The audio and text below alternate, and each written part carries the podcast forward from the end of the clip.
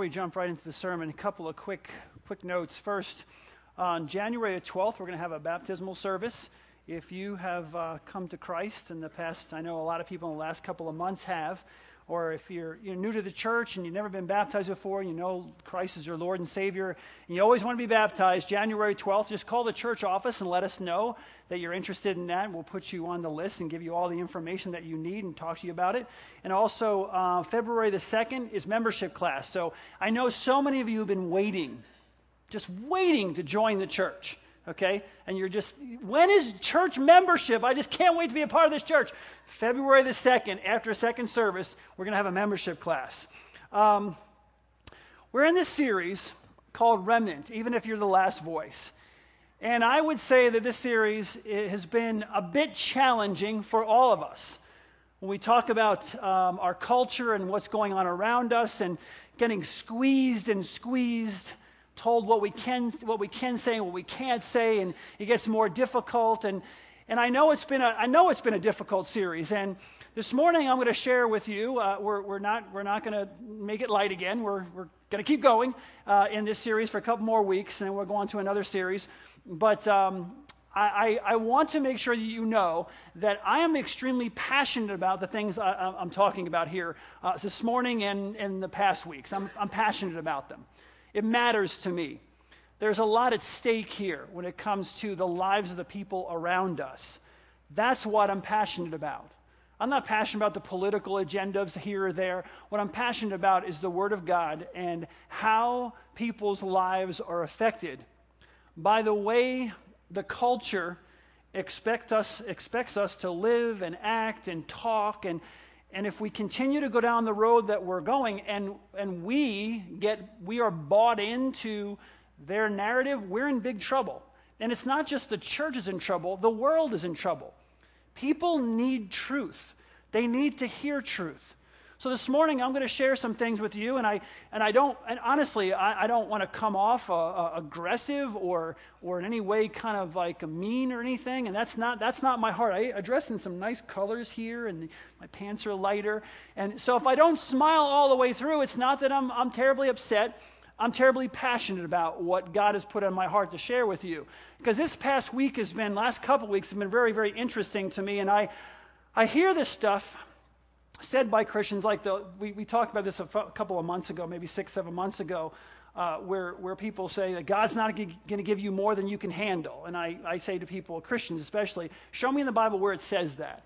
And they can't find it because it's not there you know, because they, they misquote verses in the Bible. And then people are confused when, when they get so much they get so much in their lives and they're not able to handle it and they're they're crying out to God and they need people to come around them to support them and encourage them, but they feel guilty because they're overwhelmed. I thought God wasn't going to be more than I can handle.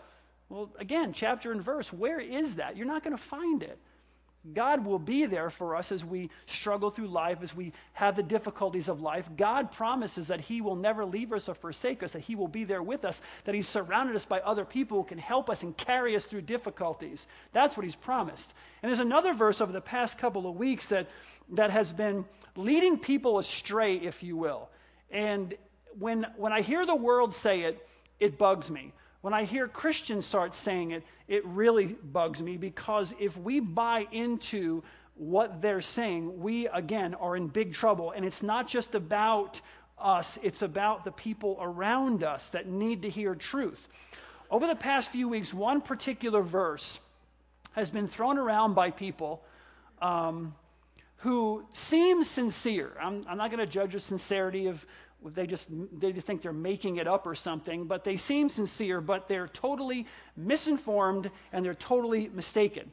It is the most misquoted verse in the bible and it is matthew chapter 7 and verse 1 and it says this do not judge or you too will be judged. Too often i hear misled christians in the past few months i've heard it say things like, Well, I don't want to judge anyone. I don't judge anyone because Jesus said it was wrong. Right there in Matthew chapter 7. Jesus said it was wrong, so I don't want to want to judge anyone. And that, that hurts my heart. And I find it even more illogical and hypocritical, though, when you hear it from those who either deny God or ignore Him. They don't, they don't care anything about God.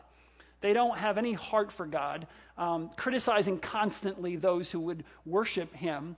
But then the one verse they seem to know in the Bible is, Judge not, lest ye be judged. And they love to throw that around, um, not, not understanding at all what it means. The problem is that we are sometimes so biblically um, uninformed ourselves as Christians that people say it enough, and all of a sudden Christians are like, well, I don't want to judge either because Jesus said.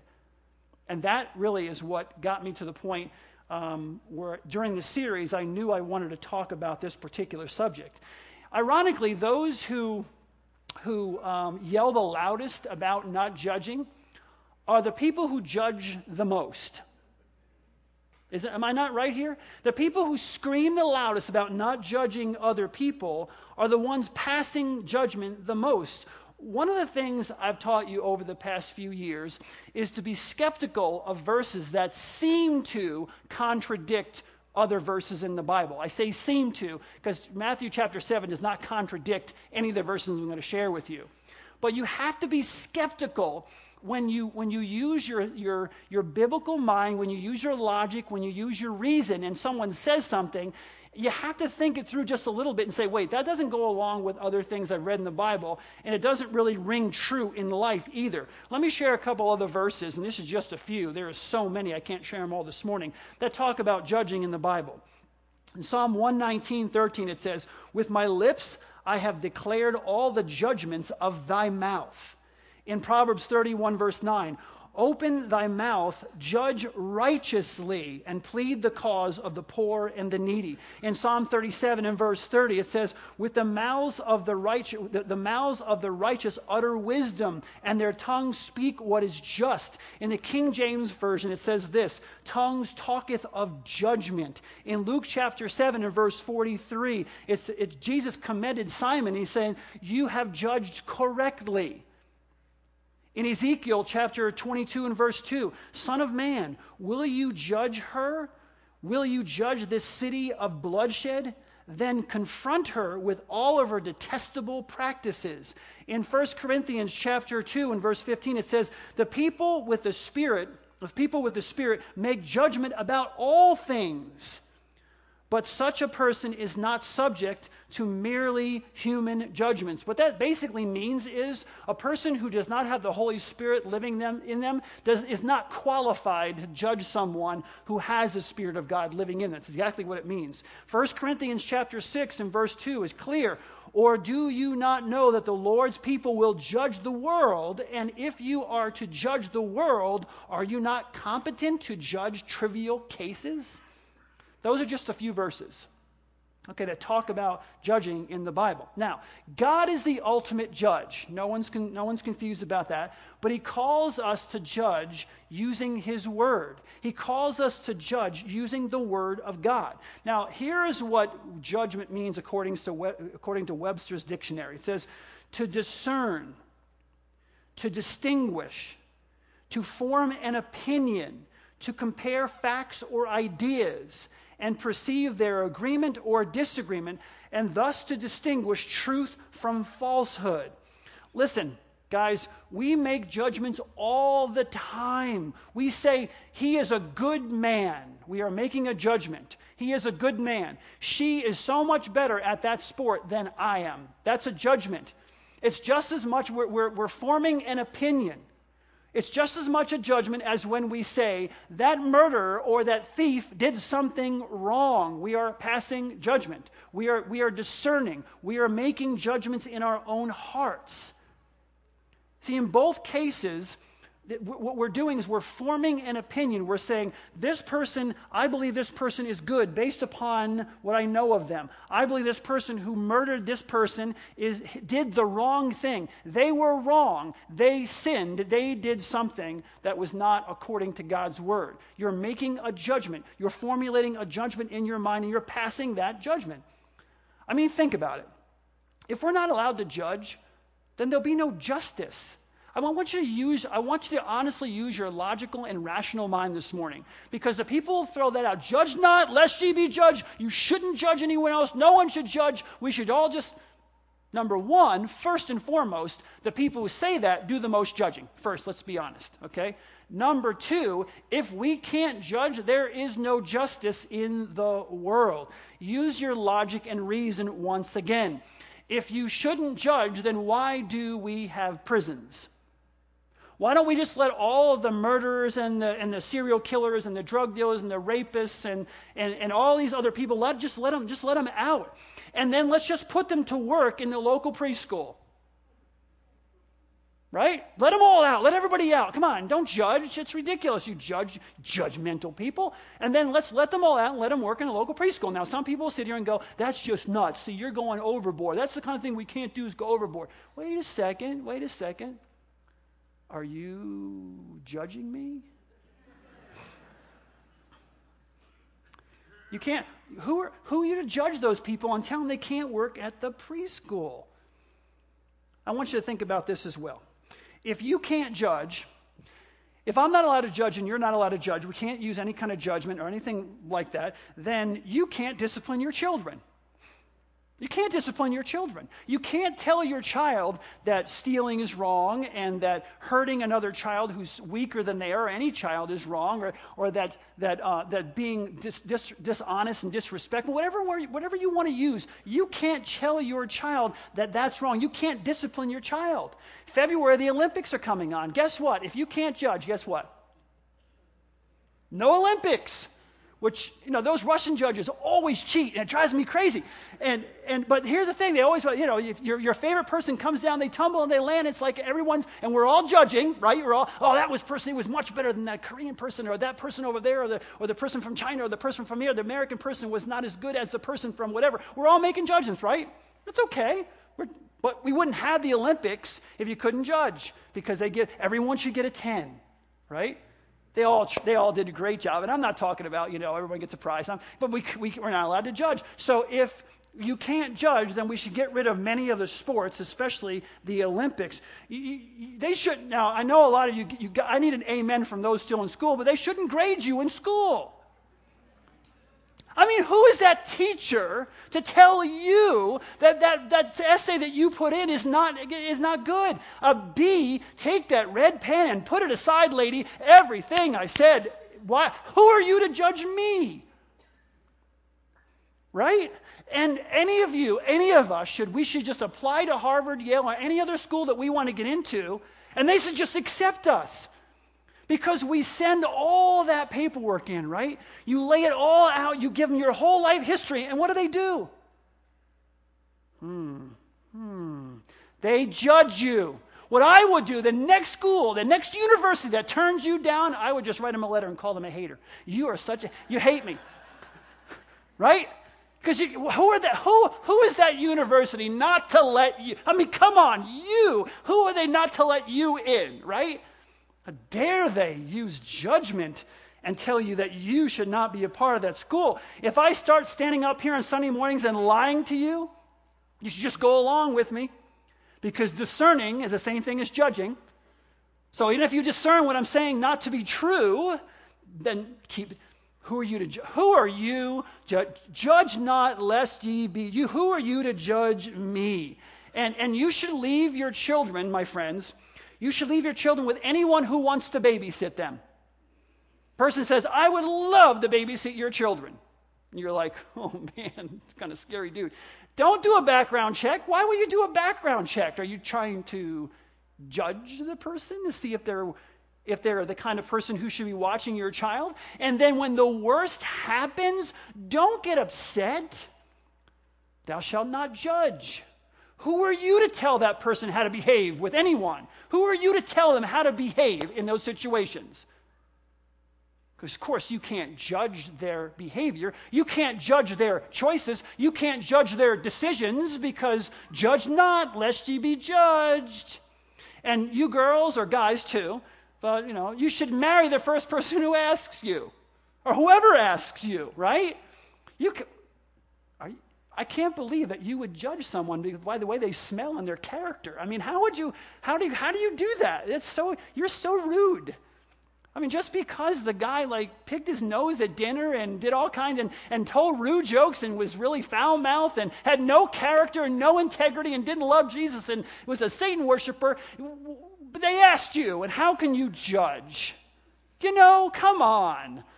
Guys, I can't believe some of you. It's unreal. People you turn down. It's like, wow, how judgmental, right? And then, uh, if the person that you end up marrying uh, abuses you, if he abuses you or she cheats on you, th- th- why are you getting angry? Well, I don't understand. So, what, what, what is the big deal? They just chose to do something. Who are you to judge them? Who are you to judge their behavior and what, what they chose to do? So, if you think about it, the person who gets behind the wheel of the car, for example, and uh, a person gets behind the wheel of the car who's drunk. They're drunk, get behind the wheel of the car and kill a family member.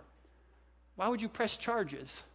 All you really should say is, bummer. Gee, I wish that didn't happen to my relative. That's a shame.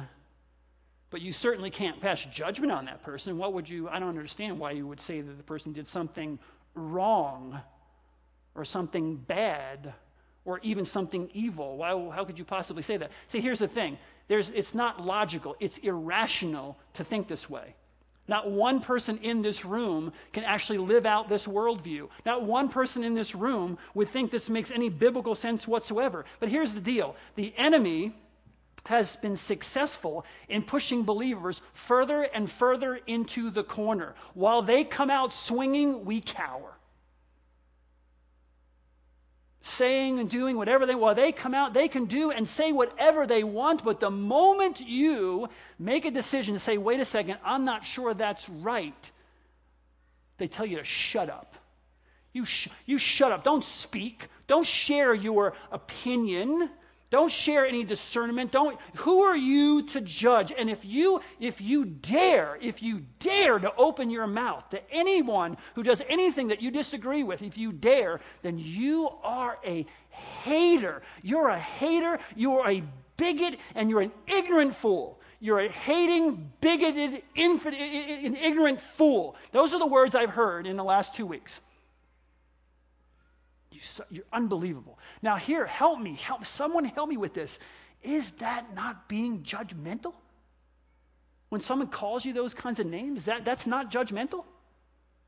So, judge not, but then you're saying that I shouldn't judge, but then you spend most of your life judging and calling people names, and I'm not supposed to do that. See, most often those who do not like, who say, they, they say, don't judge me, the reason they're saying that is because they want to continue to do what they want to do, and they don't want anyone to tell them and make them feel convicted about what they're doing. They don't want to feel any kind of shame or any kind of conviction and conviction in their hearts. They don't, they don't want to feel that way, so they want to silence everyone who would say anything that would stop them from doing what they are choosing to do. Any, anything. Whatever it is, you pick a subject, whatever they want to do, if they want you to not talk about it because they, they will feel guilty or they'll feel convicted. And what we, what we really, what God really wants to do is to feel that conviction. They don't want to reap the consequences of their sin. They don't want to reap the consequences of their behavior, of their sin. Yes, I use the word sin because that's what it is. That's what the Bible says. The Bible calls it a sin. Now, they, they will tell us not to judge any kind of any kind of behavior. You pick the behavior. Don't judge it. Stealing, lying, cheating, whatever it is, whatever, whatever behavior they're engaged in, they tell you not to judge that behavior. And to, but here's the thing when it, when it affects them, all bets are off. The tune changes completely. The moment something negative affects them, they don't want to live in that world anymore. Here's the thing about being a Christian, and this is not just this is not just as a pastor, even before I was a pastor, before I knew Christ, okay? A Christian worldview makes sense, and you can live within your Christian worldview. I believe that when someone does something harmful to themselves or others, that I will make a judgment and say to them, hey, I love you. That is going to harm you. I'm within my worldview. People running around saying, judge not, lest you be judged. No one should judge anything. No one should say anything. Everyone should just live and let live and not tell anybody else. They don't and can't live in that worldview. They can't live there. And they don't live there. They only live there when it comes to telling you what you should say and what you shouldn't say. Here's why it is not hateful to tell someone, to confront someone in love when they're doing something wrong. Here's why it is not hateful to do that because they are walking away from the will and purpose of God for their lives. They're walking away from God. They're walking away from God in this life and they're jeopardizing their eternal life. They're jeopardizing their eternal destiny how is it not loving to tell someone if their house is on fire that their house is on fire? How is it not loving if someone is doing something that's killing themselves to say to them, hey, you need to stop that, and here's why. I love you so much. I don't want to see this happen to you. How is it loving to ignore them, to ignore the elephant in the room? Everybody walks around and says, oh, eh, not my business. Instead of sitting down with someone and saying, hey, I'm not sure how you're going to take this, but it's coming from a heart of love.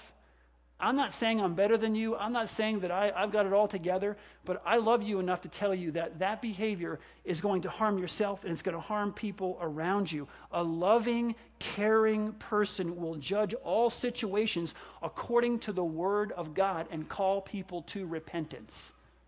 I know all these words are like politically incorrect. I'm sorry. I don't care. I don't. I really don't care. That's what Jesus Christ came to do. That's what he calls us to do to love and care people enough to call them to repentance. I heard a, a conservative national figure a couple last week get on TV and I, I, I, just was like losing my, my mind. And he said that Jesus did not, Jesus did not judge the woman caught in adultery.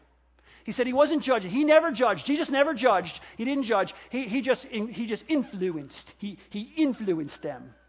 Because he would never do something so evil as to judge. And I was sitting there thinking to myself, that's insane. That's ridiculous. He judged every person in that story, every one of them, starting with the Pharisees and teachers of the law. Hey, Jesus, should we stone this woman, the law this? And, and Jesus sit there writing in the sand.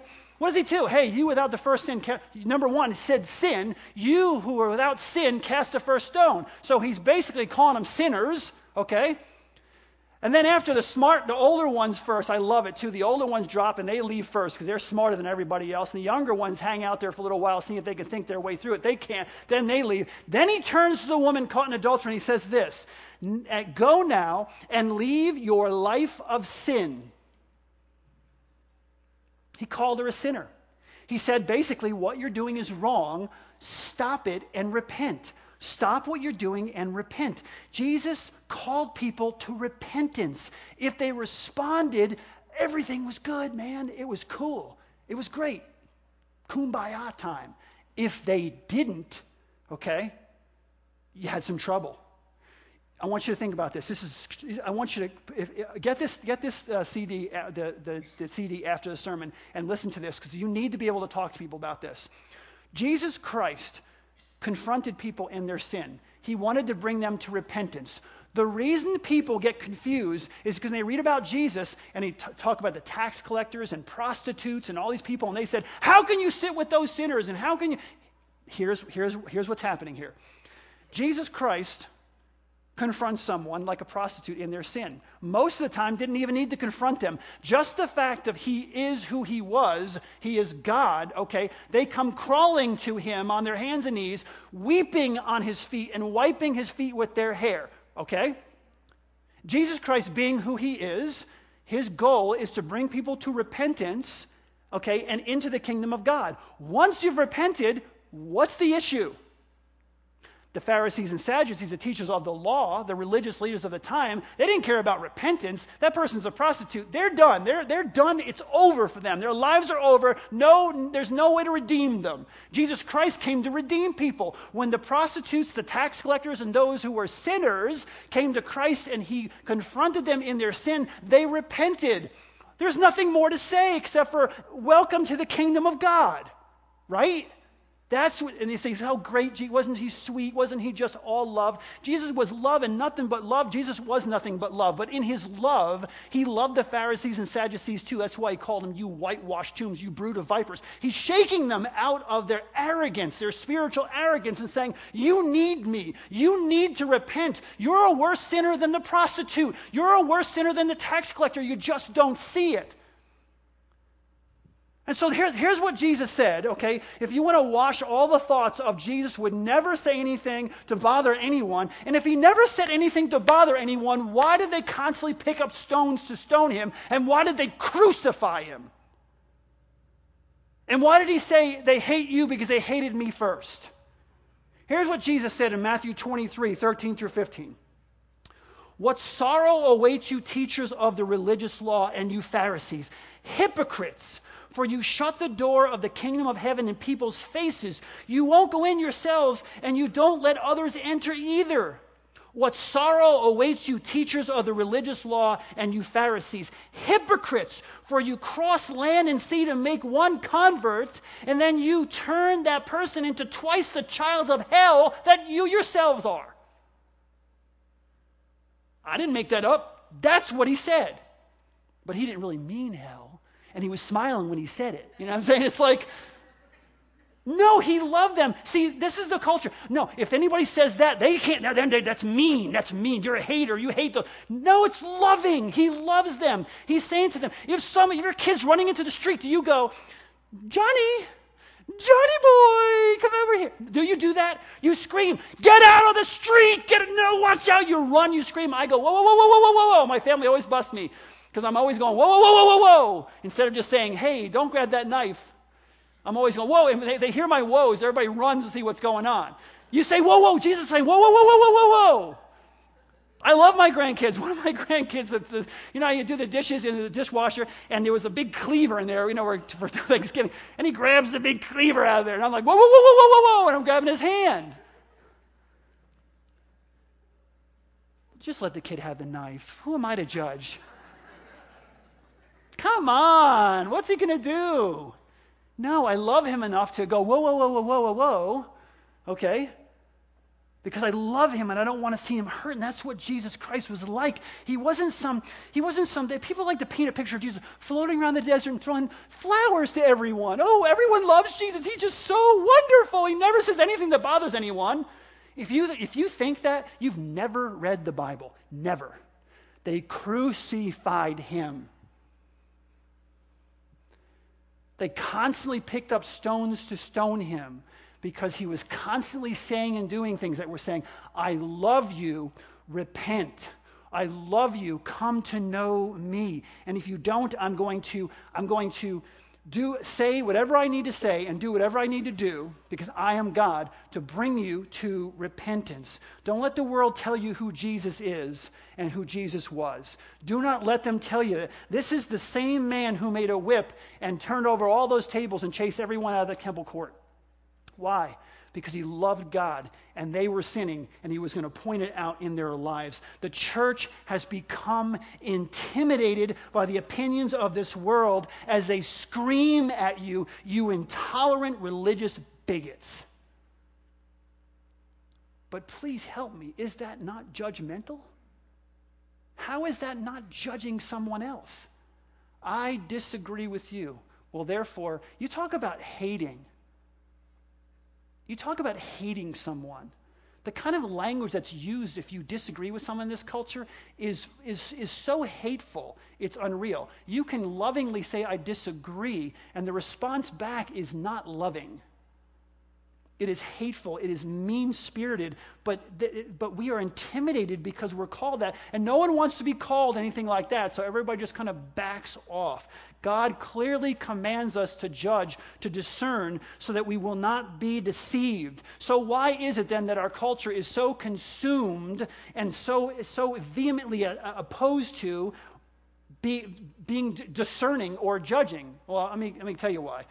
Um, obviously, if believers stop judging, if we stop, if you guys stop discerning, if you stop judging, if you stop using your common sense, then you will no longer be able to distinguish, be, to distinguish right from wrong, good from evil. And that is the end game.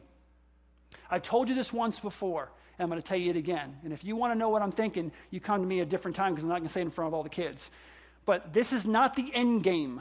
The end game is to tell you to stop, th- stop being, uh, stop knowing right from wrong, good from evil. So it waters you down, it numbs you. You become, you become callous to what's going on around you because what's coming next is hideous compared to what's happening now. What's coming next is far worse. You need to be numb. You need to be told to shut up, to mind your own business, to not care, to not judge, to leave everyone alone and do what they want to do, because what's coming next, my friends, is far worse than what we're dealing with right now. It is a plan and it is being calculated and it's being pulled off. And here's how you know when you're starting to get pulled in. You know the Word of God, but you say things like, well, gee, um, what I think or what, what, what I feel is the culture wants you to submit to the politically correct idea of moral relativism. My truth is my truth because I believe it, and your truth is your truth because you believe it. I say, I believe this, and you believe the opposite. But you know what? We're both right. I, I know you believe this one, and, and you, but it's, it's a contradictory to what I believe, and it's, but, but we're both right. And don't you just want to grab the hand of the person next to you, get goosebumps, and sing, All we are saying is give peace a chance? I mean, don't you want to just, don't you feel just like bursting out in, in song? I would love to, but there's only one thing that stops me. It's this pesky thing called reason and logic. Logic states that a truth's opposite cannot also be true. That wall cannot be, I'm not sure exactly what color it is, that wall cannot be white and black at the same time. If you say the wall is white and I say the wall is black, one of us is wrong. The truth's opposite cannot also be true. So again, you buy into this, you're buying into an, an illogical world, an unreasonable, unrational, a world that's not rational or logical or reasonable or real. It sounds nice, let live and let, let anybody do anything they want and don't tell them that what they're doing is wrong. It sounds nice, but it is the most dangerous thing that you can possibly agree with. Let me be clear. Let me be really, really clear. My truth is my truth because God said it. Not because of what I, what I think and what I feel about certain things are irrelevant. What Jeff Greer's opinion is of certain things, when the Word of God has spoken, my truth is my truth because God said it. My opinion, my feelings on the subject are irrelevant to the subject. What God says is relevant, what I think is irrelevant. That's what, that's what being a remnant is all about. God's word is true. We hold to the word of God. Now, let's look at that famous verse. It's, uh, we're a little long. Give me, give me a couple minutes here, and I'll close this off. Let me look at the, let's look at this verse, this famous verse that's so misquoted, and put in proper context. If we are intellectually honest here, then what we're going to find out is this verse not only tells us not to judge, but to judge.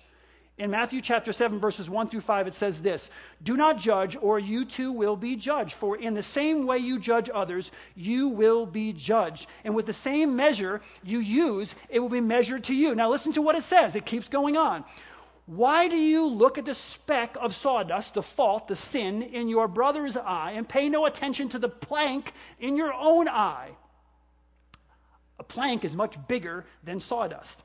How can you say to your brother, let me take the speck out of your eye when all the time there is a plank in your own eye. You hypocrite. First take the plank out of your own eye, then you will be able to see clearly to remove the speck from your brother's eye. Both have faults, both are in sin. But what the Bible's saying is hey, deal with the sin in your own life first. Deal with your own faults, your own issues first. Then you'll be able to see clearly to help your brother, to help them, to help them walk away from the difficulty they're in. That's what it's saying. What Jesus is telling us here is to judge righteously, to not be hypocritical, to, be, to, be, to have gentleness and careful consideration when, we're, when, we're, when we are judging, to, take, to be really careful in our consideration. Matthew 7 commands us, when it commands us not to judge, it means don't be judgmental. Don't be judgmental. Don't have a critical spirit. Don't, don't, be con- don't have a condemning attitude. The goal, like Christ, is for us to bring people to conviction, to let the Holy Spirit speak to their hearts, to point out things that may be harmful to them. Not to have a, not to have a critical spirit and a terrible attitude. It means when it means when it says don't pass judgment, it also means, hey, before you start looking at everybody else around you, focus on your own issues. Deal with yourself. Deal with the sin in your life. Don't, don't tell someone not to do something and be doing the exact same thing they're doing. In Romans chapter 1 and verse 2, it says this You therefore have no excuse, you who pass judgment on someone else. For at whatever point you judge another, you are condemned yourself, because you who pass judgment do the same things. Jesus here is referring to the judgmental attitude that focuses on someone else's faults and issues and seeks to tear them down. That's what he's talking about. He's talking about how people want to tear other people down, how they look for all kinds of issues in your life. They seek out your sins, your faults, your struggles, your past, or whatever else, and then they try to come along and be judgmental in your life. He's saying, That's not what I want you to do. That's negative. That is a, a destructive attitude.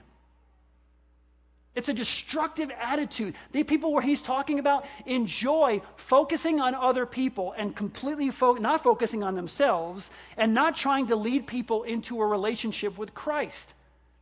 I mean, Jesus said it clearly in John chapter 12 and verse 47 I did not come to judge the world, but to save the world. The judging Jesus is talking about is a condemnation, a judgmental condemnation that focuses on other people's sins and is not trying to help them or lift them up or bring them out of it. That's what it's all about loving them into the kingdom of God.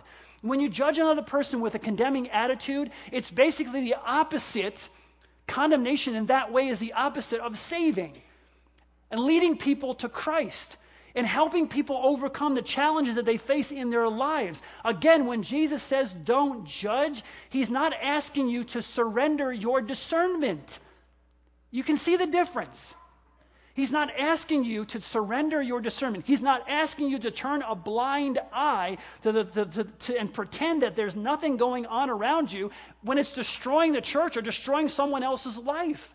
I mean, how is it loving to allow people to go down a road that is going to destroy their life? If someone is drinking themselves to death, it is loving to confront them, to confront them in love to be patient and sit down and point out how it's going to kill them and it's going to hurt the people around them. That is the loving thing to do. The Bible requires us to discern between truth and falsehood, between goodness and evil. The verses that come right after, very quickly, the verses that come right after this, verse 6 and verse 15, as it goes through this, they basically tell us that we have to watch out for um, casting our pearls before swine and offering what is holy to dogs, references. And then in verse 15, it basically says that you should watch out for false prophets. In order for us to do that, we have to use our discernment and our judgment. So the verse is right in the context, right after this verse says that you have to judge and use your discernment in order to obey what God is asking you to do. God's not going to contradict himself. It all flows together. As Christians, we are responsible to lead people into a relationship with Jesus Christ. You cannot lead someone into a relationship with Jesus Christ unless you speak the truth to them in love unless you're loving and compassionate and have the courage to do it.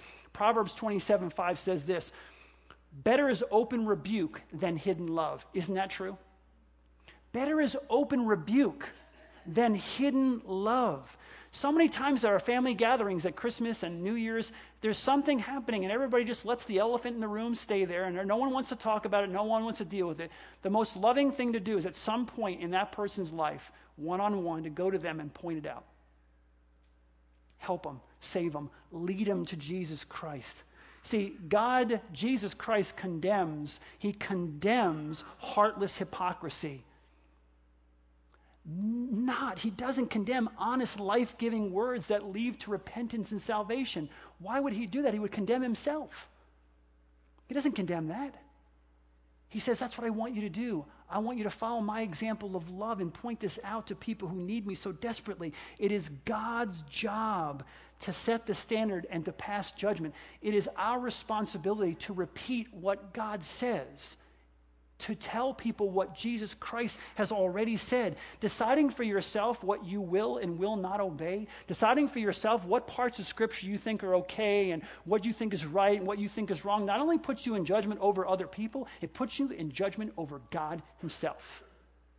The people who scream, Judge not, lest ye be judged, and attack what the Word of God said are putting themselves over God Himself. That is the ultimate, ultimate being judgmental. To put yourself in, in a position over God Himself. He calls us to love others. How can you love someone if you won't have the courage and the compassion to tell them when they're doing something that's leading them to a place where they will be harmed? And anything that takes you away from God's will, purpose, and call for your life will be harmful. Listen, here, here's the last thing I'm going to say Jesus calls us to use discernment. But, he, it, but it, when we use discernment, he wants us to do it in such a way that we show humility. There's not shaking your fist and pointing fingers and telling I'm better than you and you, you wish you could be like me. No. If we're going to if we're going to use discernment in someone else's life, we need to show humility. We need to show honesty, and most of all, first and foremost, we need to show love to that person. Make sure you understand the Word of God so when these things happen around you, you just don't shake your head and go along. That's not what the Bible teaches. What I explain to you is what Jesus Christ meant by that. Go into the world and express God's love to everyone you see around you. And if that means sometimes you need to discern or need to judge in order to bring them to conviction and repentance so they can spend an eternity with God, then so be it. That's what you need to do. That's what you're called to do. Let's pray. Father God, we love you with all of our hearts. And God, I know this is difficult. I know it's challenging. But Father, you've called us to love people with your love to show compassion to them with your compassion, to have mercy. Lord God, to lead them closer to you. We can't do that unless we have the courage to discern, unless we have the courage in love to point out, first and foremost, in our own lives, areas that we need to change, but then to point out in other people's lives areas that they need to change so they can become more like you. Give us the humility, Lord, to do it. Give us the honesty to do it. And most of all, give us the love for those people to do it. In Jesus' name, amen. Have a great week. Happy New Year.